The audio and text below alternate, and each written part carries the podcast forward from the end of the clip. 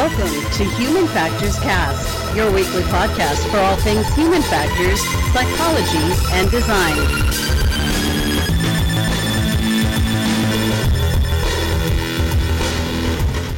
Hey everyone, it is episode 175. Today is July 30th, 2020, and this is Human Factors Cast. Uh, I'm your host, Nick Rome. I'm joined by Mr. Blake Arnsdorff. Hey Nick, what's going on, man? It's, it's going on, man. I like the I like the cowboy bebop shirt you're rocking. Today. I know, I'm loving it today. Just Uh, real calm and relaxed. Yeah, it's a it's a calm and relaxed environment today. Uh, we're we're not taking news stories. I think uh, it's been a little slow and not really a whole lot of human factors y um, application. We we always try to bring the human factors application of things, and we were kind of struggling with some of the news stories. So it's okay. We're gonna we're gonna take a little break, a little summer break, if you will. We're gonna get into we're gonna dig out the mailbag. We got some exciting things. We got uh, something from Slack. We got a couple things from Reddit. We it's just gonna be a mailbag episode, uh, but that's okay. Um, well, there'll be there'll be plenty of fun stuff to talk about. Um, but How first, fun hey, would it be if we could do a live one of these? Like, I would love to just take actual questions from people on like YouTube or through Slack or whatever. That'd yeah, I would love to do time. a live live episode of one of these mailbags. Uh, if if that's something that interests you, let us know. We'd be happy to do that. Um, hey, we got some programming notes here. First, I mentioned that last week we do have a new merchandise store, um, and uh, for for uh, everyone, go check that out. Links in the description below. Uh, we also have a new ten dollar reward for our patrons at that level. Um, we will be reaching out to you uh, for anyone who's currently at that level. Um, and any new ones that sign up will get a free tote bag. Uh, so check that out. And it's from our merch store, so you know it's good. And they look pretty sick, I have to They say. do. It was fun like going through those last week with you and you showed me like how to put them together. It's pretty cool. Yeah, so we got a new merch store, new ten dollar reward for patrons. Uh, speaking of Patreon, we do have our Human Factors Minute.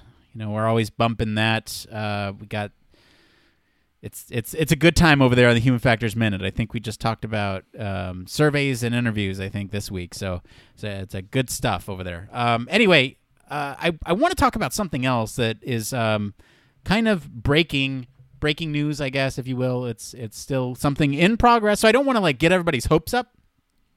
But uh, the HFES elections um, are happening now currently. So if you have a preference, I guess you can go vote. But if you don't have a preference, I would highly suggest, or at least for president elect, I would highly suggest waiting because we are in the process of trying to obtain interviews with the candidates for the president elect position.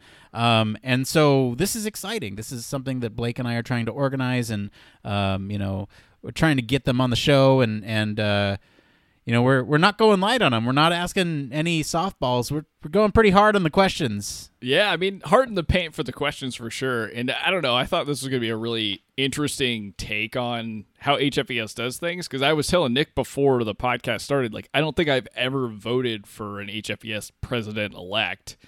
Um, and so I did knowing, like, seeing that this was going on LinkedIn and being able to reach out to people we know in the HFES realm to kind of connect us with people to try and get this going. I just thought it would be a really interesting and fun idea or way to expose, you know, what it's like to try to run for a presidency in HFES and then the things that you have to think about and then plans that people are making too. Yeah, and especially for a lot of the the members who listen to the show, um, if you're looking for like who's going to represent you in in as as president elect in the society, and and kind of, you know, if if you've uh, like uh, I won't be shy about it. I've been a member, but like I don't know what kind of value it adds for me to be a member, except for going into uh, you know network and stuff and. It's like we're we're asking about that stuff. You know, membership's declining. Diversity is a hot topic. We're to talk about that and um you know, what does it look like in a post COVID 19 world? So we're asking them some tough questions. And I'd like to invite all of our listeners, if you have any specific questions you'd like us to ask the candidates, um, write into us on Slack or shoot us an email. Uh, we will like bring those up at the end of the interview and, and you know, see what they say. Uh, you know, I, I we could go over the questions that we're going to ask them, but uh, I want to leave some element of mystery. Uh, so be on the lookout for that. I think we're we're we're planning, obviously, to release these before the voting period closes, which is on the 25th of August. So, uh, still about a month away. Um, but be on the lookout for those. I think we should have them uh, earlier in August. I know some of them have to go through some review processes with PR departments to make sure that everything is okay. We do want to release those simultaneously, so that way there's a reduction in bias. Um, you Oh, know, that's from a good, good point, Nick. Nice one. Yeah, so I mean, it's going to be hard because we know one of the candidates and we don't know the other one, but we're still going to we're still going to go hard on both of them. So, uh, you know, if you have any other additional questions you'd like us to ask them, please let us know. We will we will be happy to ask the questions that uh, you know the the everyone wants to know. Absolutely. And something Nick, I don't know if you know this off the top of your head. I'm not trying to put you on the spot, but I think Oh, it's geez. it's something I don't even know how to do off the top of my head either. But like we know the election's going on right now. You can go and vote, but do we know how to go and do that or directions we can give people to go find out how to vote? We do, and we'll put those on the description for each of the candidates' interviews. Uh, I right now, I think it's weird because they just provide it to you with a link, right? There's no like I looked on the HFES website, and um, I will give my full thoughts and opinions on the way HFES handles elections uh, after the election is over. Let's just put it that way. Got it. We'll do a post-election breakdown. Post post election breakdown. We'll, do- we'll be the pundits. There you go. Human factors pundits. Got it. So, it, like like you're saying, we'll at least co- include the way that you can go and vote once those episodes drop on the 10th. So, hear 'em, Absolutely. you'll be able to directly go and vote from there. No kind of crazy looking for stuff on the internet and can't find it. Exactly. If you're a member, you should be able to vote. I think there is a, a link that was sent to your email. Um, I didn't get it on mine, but you can always email info at HFES if you want to find out how to vote. Um, so, yeah, look out for that in your email. You can vote there. If you haven't voted already, listen to our episodes, make a decision then. Uh, if you have voted already, I don't know, maybe you can write in and change it. I don't know. Uh, okay, with that, uh, Blake, what's been going on in your world, man? Oh man, it's been a an interesting couple of. How long has it been since I talked to you? A week? It's only been a week, man. It does. It doesn't always feel like it's been you know an eons or amount of time. I feel like it has been every time that we do this. Uh, so it's only been a week.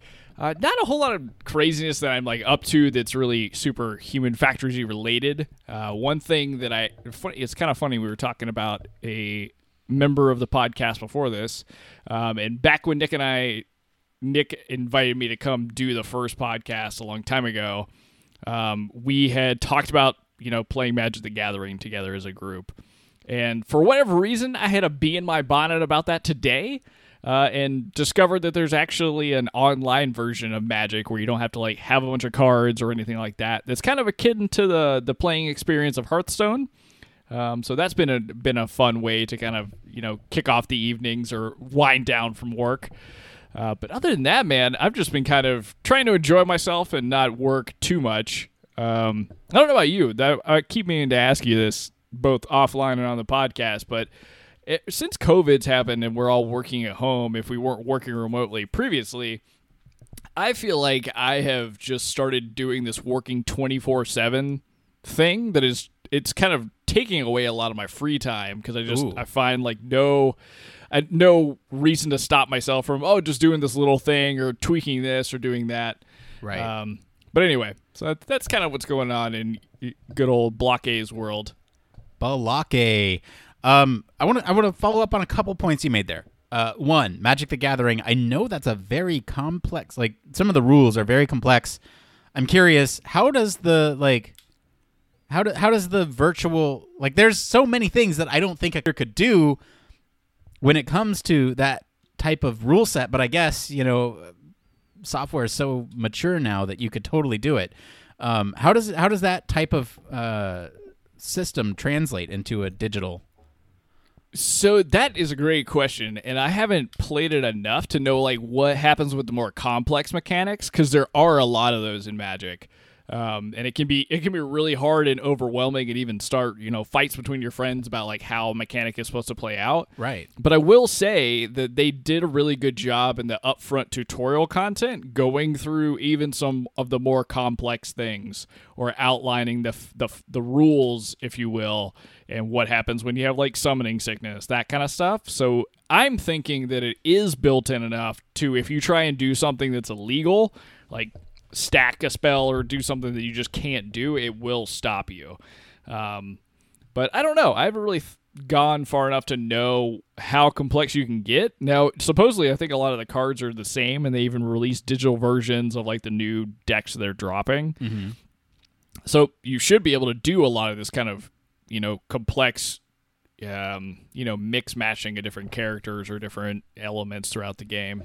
Yeah, it's something that like I I know I used uh, like a poison deck uh, way long back, you know, and and uh, I just I can't imagine some of those systems being easy to program, and so you know it, it always kind of astounds me when there's like these complex mechanics that interact with each other uh, in a in a card game, and then to put that digitally, like it's I I hear nothing but good things about it, so I'm assuming it's correct. I just wondered how it handled it. Uh, the yeah, it'll be interesting because they definitely have like a swamp discard deck, which is one of those more complex decks that's built around like the fact that you're you're just getting stuff out of your hand and there's all sorts of weird mechanics that come along with it. So once I kind of mess with that one, I'll actually know just how insane it gets. Right. The other point I want to make is that working from home uh, is easy if you just set an alarm for the time that you want to stop working. 3 p.m. comes around, I'm done. Although this week has been a little more challenging. Um, 3:30, but still, like you know, it's it's easy with a with a you know 10 month old in the other room that I can go hang out with. So, um, I don't know, but just make a timer, man. Just just uh, try to stick to those boundaries. Although if you're bored, it's like why? Like I, I guess if you find joy from your work, which I mean, I guess some people do. um, like right, if you find joy from it, then I guess that's fine. It's it's this weird.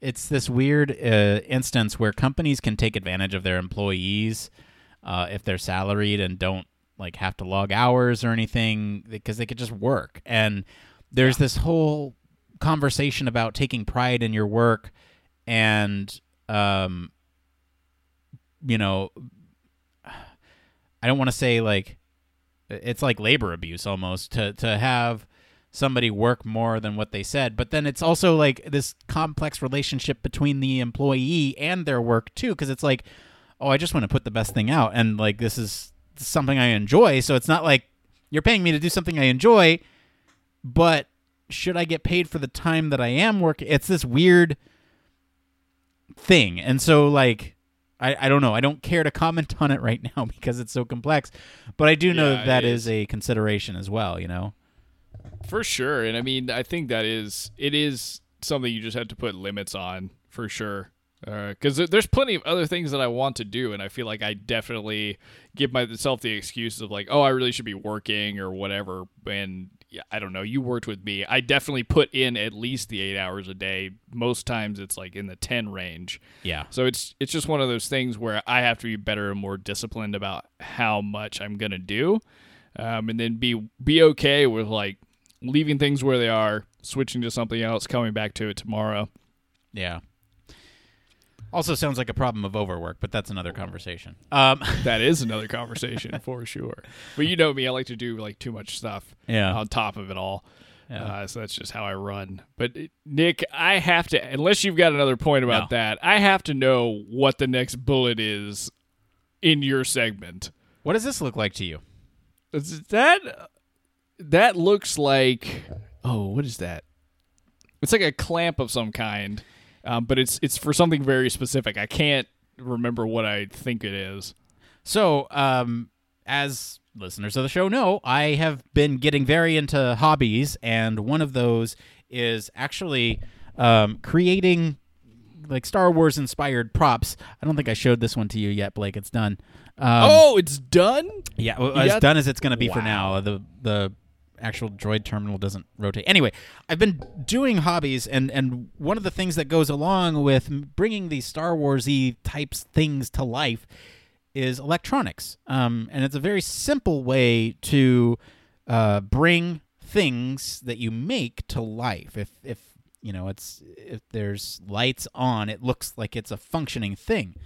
Um, and so I I'm trying to put together a like soldering station and a um uh, basically a, a workstation for you know doing electronics work. And i've been getting a lot more into it. Um, and to do that you need tools. And uh, at the recommendation of adam savage um, i actually I, I purchased this which is an automatic wire cutter. Um, and this thing is great because That's what it reminds me of. It looks like an Ethernet wire. there you go. Um, so this thing is great. So it actually it's a wire cutter, but it's also a wire stripper as well. And the um, the automatic piece of it uh, is is really nice. So you can basically uh, up to the width of this gap. Uh, you can put any wire in there. It will automatically detect what the width is, and it will strip it without having to adjust any settings on it. Um, That's Which, beautiful. yeah, it's it is beautiful, and you can adjust how long that strip is by adjusting this little red tab here. Um, I'll put a link to this down in the description below. Um, but this thing has been amazing. So what it does is, uh, let me see if I can find a wire to show you, Blake, at least. Um, so what it does is, and I'll try to describe this for everyone on on uh, listening. So what it does is there's two pairs of like of closers, I guess, in the front, if you can imagine. And the first set of closers on the outside detects how big the wire is. Now, the closers on the inside have little cutters that um, will stop just after the first pair on the outside stop, which will dig into the wire, but not into like it'll dig into the the sheathing, but not into the wire. And so that way, when you press hard enough, it actually pulls the um, the stripping off. And again, that first level detects how thick the wire is. So you can What? do all this automatically, and then there's a wire cutter on it too. But you don't ha- like the biggest thing is that you don't have to adjust this per gauge. Um, like I could throw a bigger, I could throw an Ethernet cable in here, and in fact, I did this with like a USB cable last night that had several uh, smaller wires in it, um, and it detected it just fine, and it cut it just fine. Um, and it's it's been a tremendous time saver uh, compared to some of the other more traditional tools. Um, so if anyone's like getting into electronics during the break and is looking for uh, a great wire cutter, I just thought this is how Human Factors is supposed to work. This is a, a consumer product uh, that has the form factor that I'm looking for. It's it's one thing.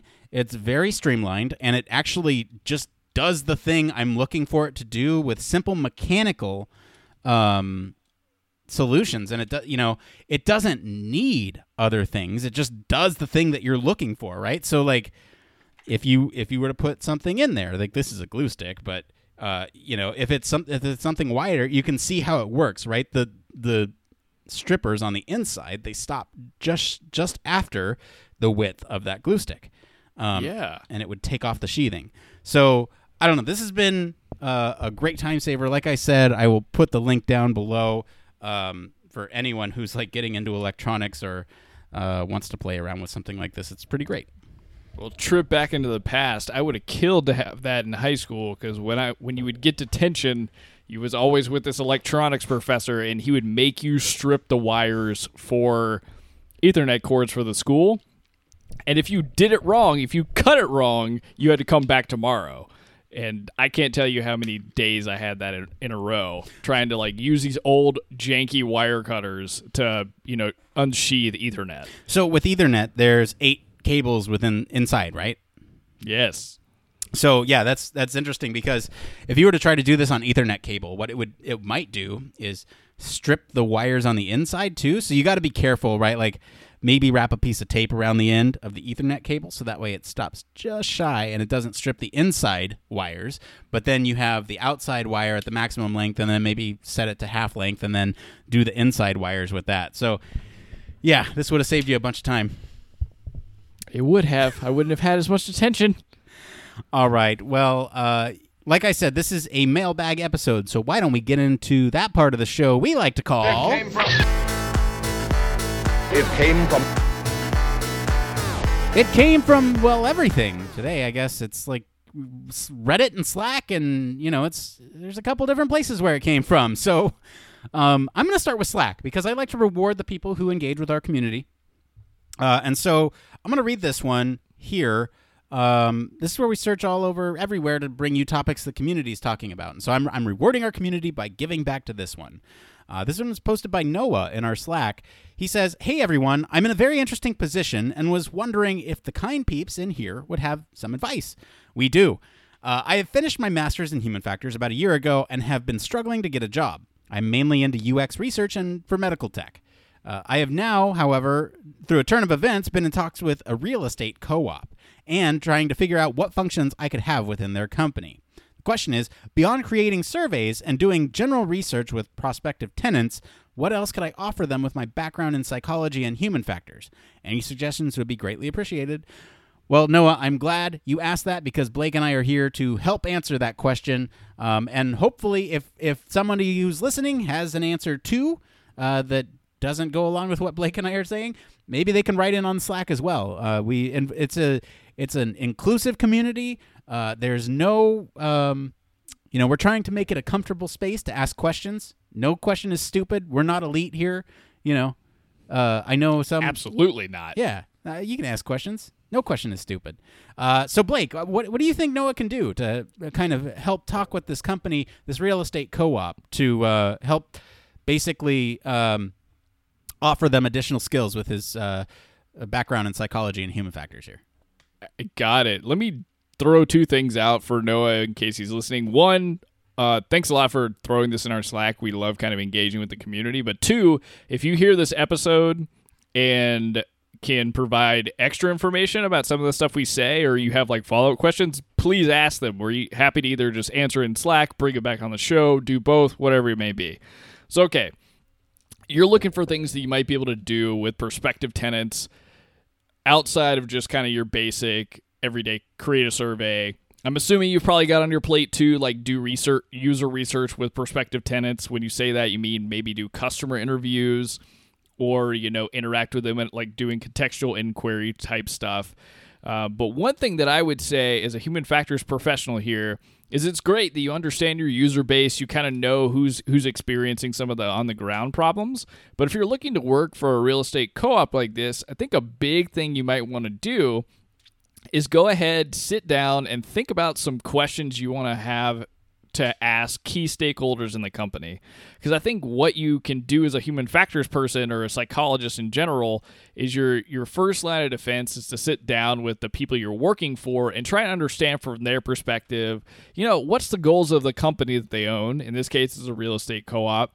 But what are their goals and what do they see as the challenges they're currently facing right now? Because that allows you in a from my perspective anyway, a lot more um, gives you a lot more insight into what's going on, and then you can try and tailor methods or come up with ideas for how to put your research knowledge in play. Um, and that could be all sorts of stuff, right? You could also under, understanding their kind of like their flagship products, if you will, will help you tremendously here too. So of course they have this kind of like interaction with their, you know, prospective or customers or tenants um, that they do like person to person. But what else do they have that's outward facing, away from you know just person to person interaction that draws people in? Because I'm assuming part of what this company wants to do is get more people coming to the office, trying to look at apartments or anything like that. So I I personally think a great place to start. Um, and I know it's not like a method you learned in class specifically, but a great place to start is just stakeholder interviews to understand the problem space you're working in. Um, now, Nick, I know you've got some some baller stuff to give Noah as well.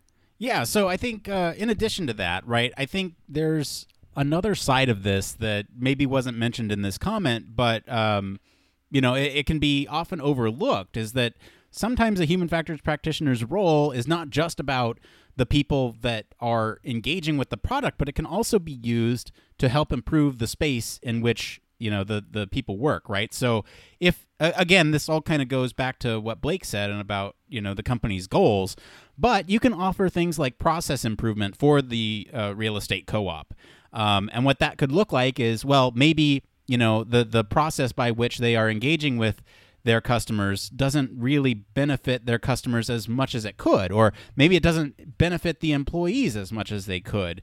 Um, maybe there's a couple ways that they can improve their process, and you, as a human factors practitioner, can offer uh, some suggestions on how to do that through research and data and um, you know interviews with not only the customers but also with the employees of the co-op.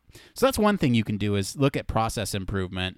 Um, you can also take a look at, um, you know, if you're talking about research methods, you can also take a look at data on successful closes, uh, and and you know from uh, the perspective of the employee. What did the employee do that helped uh, close it? Right. I mean, you know, there's obviously going to be a million different factors that you can look at, but what are some of the common threads that would uh, lead to a successful close on a on a apartment or a new home or something like that? Uh, so there's a couple different avenues that you can take. I think you know maybe shifting your focus from away from the uh, the people that they're interacting with, or not away from, but um, maybe taking one eye and looking the other direction and saying, well, what can I do? You know, for not only the the customers, the people who are looking for homes, but also the people who are selling the homes. Um, I think that that could be a great way to kind of look at that problem space, and um, especially long term, if you if you can prove your return on investment, uh, and if you always come up with new ways to improve the process um, through continuous improvement, then I think you know there there's a lot of value there for you. Absolutely, and that that's kind of an interesting notion that you put forward there at the end, Nick. Of like, because to me, what that sounded like is basically understanding from you know the employee's perspective what is successful and what doesn't work, and maybe even being able to improve their onboarding process for new people that are coming in because you you kind of have talked to the experts and you understand maybe in a way that experts can't communicate because we know that's typically an issue of like what what the strategies they're using are and that work. And you may even understand that from like the people that already work there they may have uh, personas if you will of different types of customers they get right? So they've already got like a strategy they use depending on the person, the personality that they feel like they're interacting with. Right. Um, so again, it could you could have a lot of value on that employee side of things in addition to the tenant tenant side of things. Could also look at training too. Um, every company has training. Uh, and that uh, something that, as a human factors you know, practitioner, you you can kind of excel in. You can provide a lot of really uh, competent suggestions for improving training um, based on research and based on scientific study and um, you know i think that's another opportunity for uh, improving uh, the co-op. But again it all kind of goes back to what blake said at the beginning understanding what the goal of the company is um, and helping to define your role within those goals i think is is is ultimately what you need to do it's a great place to start. Noah, let us know what else we can do if that answers your question or if you have more subsequent questions from there. Yeah, thanks for writing in, Noah. Uh, all right, so we are going to get to this next one here. Uh, this one was posted by. Uh, you ready for this one, Blake? Do it. Zero zero one one one zero one one zero one one one one zero zero zero, which translates to semicolon x in binary. Um, so there's that. I did a little I did a little research on that one. Uh, this one's also from this one's from the UX subreddit here. Um, and and again, when we look out to these UX ones, we always try to apply them to human factors as well because we understand there's, uh, you know, not a whole lot of people post on the human factors subreddit, but a lot of these questions are very relevant to what we do. Um, now, Blake, you you mentioned that this one was one that you get quite often in your classes, and I I want to read this and then I'll throw it over to you, but how much of the UX or human factors process do you actually get to do? Uh, again, I'm going to modify this for human factors. So there's a human factors process that gets taught in many courses or videos, but you've seen many comments from the community that they say their companies won't fund user testing or they don't budget for persona creation or something that their bosses expect them to dive straight into something like visual design or designing human factorsy stuff. Um, so how how does the process actually look like for some of the human factors professionals out there? Uh, so Blake, I'm gonna I'm gonna throw this over to you. So you guys can't see my face, but Nick can probably tell. Like I'm pretty confused uh, because I actually thought this question was more focused on uh, so the, the the big headline, right? So how much of the process do you actually get to do? UX, human factors. We can talk one. about that too. Let's talk about that. Let's Um, start there. Yeah, so that's that's pretty cool. So there there seems like there's two things going on in this question to me, and the the biggest thing. So how much of the process do you actually get to do? And I think it kind of hits a little bit on it at the end. It depends on where you start. There it is. Uh, what? Yeah, I know every time. What it the the thing that I I hear when I'm like mentoring students is they'll often ask me like, what does the real world process look like compared to what I'm learning in this course? And this the same thing that I would kind of tell anybody is what I tell them is basically in, in courses and even in grad school, I feel the very same way. You're basically learning the framework and the set of tools that you can pull out and use depending on the problem you're facing. And so that's that's really what's going on. So sometimes, yeah, you get the best job ever and you get to end to end run all of the process that you know how to do and that you love and that comes up with good outcomes, all that kind of great stuff. Um, but often you don't because you're you're either you're starting with a product that already exists, so you're you're kind of starting in a different place, so you may be doing you know steps out of order, or you may not have based off of time and budget enough enough resources to actually run run a full usability test, do do a lot of user or customer interviews. You may only have time to do a quick and dirty, you know, heuristic evaluation, send out a survey, if that, and then talk to your internal team, and then try and make some good decisions based off of that.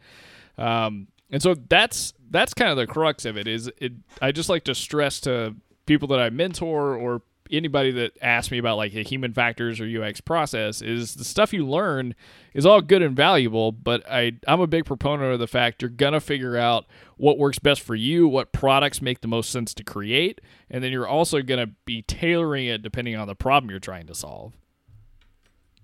Yes.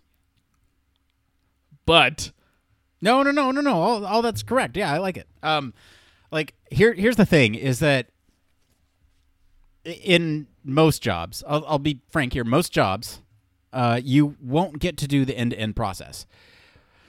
Um, the interesting bit is that you sometimes have to push your way in to do the things that you were trained to do. You should always keep in mind that your role as a human factors pr- practitioner is to advocate for the user. And so you sometimes have to make compromises uh, in in certain settings that would uh, maybe not be the optimal solution for the user. Um, or you might have to sometimes do work that doesn't benefit the user at all, like create a presentation um, for stakeholders. Uh, that's part of the job. You have to do that.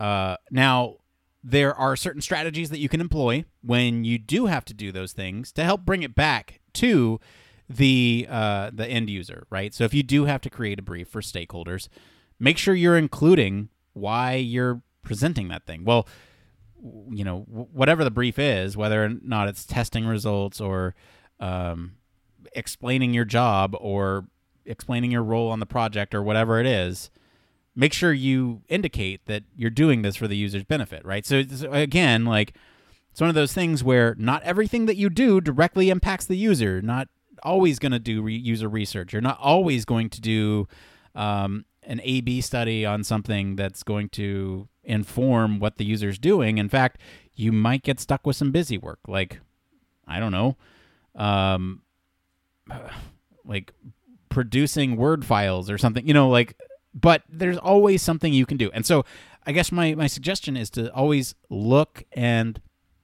encourage yourself to try to do everything that benefits the user that you can. Um, you should be able to touch the user in some way uh, through the actions that you do in your everyday tasking. Um, and I guess it's so to answer the question, that's a long-winded way to say, uh, I do some of the process.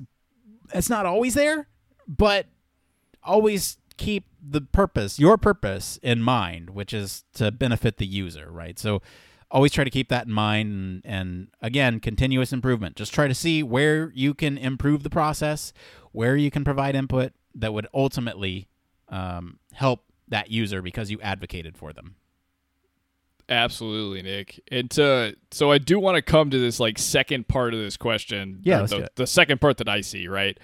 So we've got this thing about like I, I learn all this stuff in courses, but I don't really know how it's applied or how much of it is. That makes sense to me. But the the second part here that I think is really the crux of what's going on is so I I'll read it again. So I've seen many comments from the community that say that there are companies that won't fund user testing or that they don't get a budget for persona creation or saying that their bosses expect them just to dive straight into visual design. Now, Nick, you've probably heard me harp on this a bunch of times on the podcast. No. Same with all of our other listeners. That is indicative to me that there is not a, a- not there's not really a correct understanding of what a human factors or even a like a UX person can and should be doing. If you're trying just to get straight to interface design or straight to product design, um, in which it is all the more important to do what Nick had said and basically be the evangelist for human factors or UX in the company, and you'll be you would basically be the one defining more of how the process should work, why it's necessary to do user testing or to create personas. Um, before creating a design and the impact that it can have, in which you're you're probably going to focus more time on briefing stakeholders than you are actually doing, you know, boots on the ground work of creating or doing research. Um, so that's that's two kind of takeaways here, at least that like the process changes depending on the problem you're solving, and sometimes you definitely won't get to do an end to end process. Um, but also, you have to continually basically be the, the advocate for not just the user, but for your profession as well in companies that maybe don't understand or don't apply the process that you know how to do. Right. Yeah. I'll just add to that. Um, you know, if if saying the same thing over and over and over again is not something that you're into, human factors and UX is not your like it's not your area. You have to say the same thing over and over and over again. And in fact, I do that in my personal life too. My wife is drives her nuts because I say the same thing over and over and over again because I'm used to it. She's in the other room. She probably hear me right now. I say the same thing over and over and over again, and it drives her nuts. and we do it on the show too. And it's like it's just a product of the environment in which we work. We have to do it because people don't listen the first time, and so we have to just keep hitting it hard, evangelizing. Just got to hammer it in. Exactly. All right, we got one more here. Uh, I know this is a little bit shorter of a show, but we actually we running pretty long. We're at like 38 minutes. Uh, all right, so this last one here. This one is posted by Grill Bears on the UX subreddit. Um, this is called Project Managing Design of Cross Team Project. Any tips, exercises, rituals? Uh, they go on to write, I'm a senior. I'm not going to read this whole thing, it's pretty lengthy, uh, but I will truncate here in places. I'm a senior designer who has been tasked with project managing the cross team design work for a new platform feature. Put differently, this means that my manager is hoping that I'll be able to get a small crew of designers to align the user journey of this feature and the different tools and contexts it appears in. Basically, we know that useless. Uh, oh, sorry. Basically, we know that unless Freudian slip. Basically, we know that unless we're working together, the resulting experience will be disjointed. But it, it is too many touch points for just one team to solve. I'm curious if any of you had to do similar work and if there's been any activities, methods, rituals that you have found helpful. I'm all ears. Usually, I just do my hail marys in the mirror before I go to work. There you go. That just that always works. No, no. I, this so this sounds really hard, and if you're so it's it's awesome that you obviously have enough like self awareness, maybe not the right word, but product awareness too. That that that you know everybody needs to be together to be able to figure out this specific journey for this product, uh, or else it's going to feel disjointed as you guys move forward. Um, but if you're if you're thinking that there's too many touch points for the team to solve, the best thing I could I would say to do is one try and see if you can even cut it into smaller, you know, chunks for people to be dealing with. Um, and if not, hire more designers to get more people on those different projects so that you're you have enough like bodies to be hitting each one of those things so you're culminating the same feature and it's not like a disjointed experience. The other thing I would say is if you really feel that way and you are like uh you're not necessarily the project manager, but you're managing the design team, I would go to your PM and say like this is the this is what I'm seeing. What because you I, I'm telling you, if you have a PM above you that's managing the product in general, they have a strategy or a solution they've had to use for this before.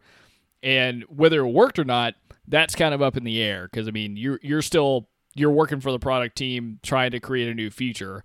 Um, but I, so I would use the experience that you already have in house that's above your pay grade, basically, to help guide you here too.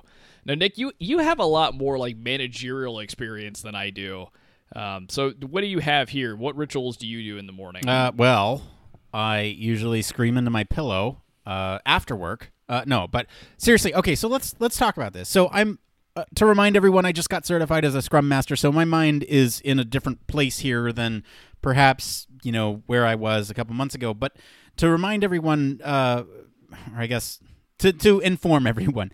Um, the way I think about this, there are several different frameworks. I'll talk about it from the Safe Agile framework, but there are different frameworks that you can use to help compartmentalize this task and to help provide incremental value. Um, it sounds like uh, this feature that you're doing is too big to solve in one go. Are there is, is there a way that you can break it down into smaller pieces that you can deliver as a solid product and say this piece is done? Um, and you know, uh, you, go look at Safe Agile. Um, it's too much for me to recite here, but the the the gist is that you want to put together this team in a way that is going to be able to develop bits and pieces that add up to the greater sum of its parts and deliver these in chunks. Um, and I understand that that's not often reality and that doing that could be difficult. But yes, understand what Blake said is also correct. You leverage the experience that others have, um, and and maybe look at different frameworks of how to break up this feature that you're talking about here into smaller problems. Um, that you can perhaps task people with, right? So their whole concern here seems like that they need to work together or else it will be disjointed. Um, and maybe there's another way to break it down that it won't be disjointed. Like maybe somebody works on this part of it and somebody else works on this other part of it. Maybe you all come together to talk about how one depends on the other one and establish the dependencies between the parts that talk to each other. Um, and just go in, trust your team, know that if they have this information, they can do what they need to design. Um, so I guess here it goes. It depends, but look into different ways of doing this. I think there's, you know, there's a bunch of different methodologies for software development that can really help out here if you modify them towards your purpose. Um, so that's, yeah, I guess it's not very helpful for me to say go look it up, but, um, you know, break it down into smaller, manageable chunks. I think that's that's kind of what I'm talking about here. Yeah, I mean, if it's too big, that sounds like it has to be done. And again, I think if it if it's too big and your like team of designers can't handle it, then you may even need a bigger design team, um, depending on the timeline, all that kind of good stuff. Right. The the other thing that I'm kind of noticing here that might, it, I don't know, this can go either way, but I think it would be helpful. Is it's great that you guys have a good design culture, or that's what it seems like anyway, because you're a senior designer leading the rest of the designers. You may be better off working it working this problem as a cross functional team, like thinking about the, like the the vertical slice method um, for tackling this problem. So not just worrying about the presentation or the UI stuff, but like what what's happening from the data perspective and the background perspective, bringing your development team into it. Because you, you never know, other people from different teams may have insights into like how it would make more sense to split up a feature uh, across across the workload if they understand the larger context of what's going on. So I think that could be another way to go. But ultimately, I, I think the best advice is what Nick has said. I mean, you, it, it sounds like you just have to break it down further into more manageable chunks to deliver. Um, even if that means like pushing the timeline a little bit longer, or you know, cutting losses for other other designs that you're you're currently working on. Yeah, I I agree. I agree. I don't really have much else to say to this one. Um, it's a difficult situation, but again, depending on the timeline, depending on the workload, depending on what needs to get done, you might need to push back at management and say, this cannot be done. I'm a manager myself in this role and it can't be done. How can we negotiate? How what what's the like MVP if you will, minimum viable product? How how can we negotiate that or, you know, extend the timeline to help deliver bits and pieces of functioning um, uh, pieces of the product, I guess. Yeah, like how do I deliver pieces of code that can either be, you know, committed or tested or whatever? What can I, what can the timeline do to flex? All right, Blake. Anything else? I, that's it, man. I really enjoyed the the mailbag questions we had this week. Me too. All right, that's it for today, everyone. Let us know what you guys think of this mailbag format. If we get enough of you writing in, uh, we'll have more of these. Uh, if you want to join the discussion on our Slack, write into Noah. Let him know what it's uh, what he can do to help his real estate co-op partnership. Uh, you know, check it out there. Go go to, go to our Slack. Uh, you can also follow us at any of our uh, social channels at H Factors Podcast. Can always reach us at show at humanfactorscast.com. If you like what you hear, you want to support the show, you can do that in a variety of different ways. Uh, you can support us on Patreon. You can go to our merch store and buy stuff there. Um, you can donate to our beer fund. Or if you don't want to give us money, you can just simply leave us a review and let other people know about the show. That's an easy way to help uh, help the show out. Uh, and of course, you can always reach us at our home on the web, humanfactorscast.com. Mr. Blake Arnsdorff, thank you for hanging out with me on this Thursday night. Where can our listeners go and find you if they want to talk about drones that help with real estate agents?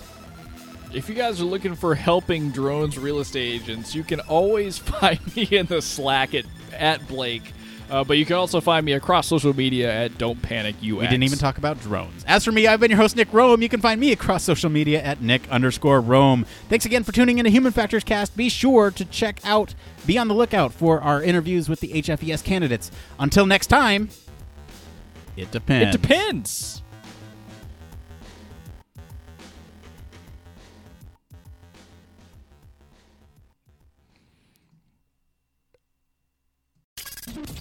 Spacecraft, railway locomotives, nuclear submarines, healthcare, jet aircraft, these are all examples of highly technical systems and organisations, and all have one particular thing in common. They all involve humans. Humans who want to do amazing things and are using technology to achieve them. They all have something else in common. They have amazing people ensuring that the users who are involved can do what they need to do, are safe when they do so, and have the optimum user experience. These people are human factors practitioners, and on 1202, the Human Factors podcast, they talk to me, Barry Kirby, about what they do, sharing their career paths, highlighting their ideas and best practices, and fundamentally raising awareness of our discipline. Find us on 1202podcast.com, on social media, and on your favourite podcast directory, because it's more than just common sense.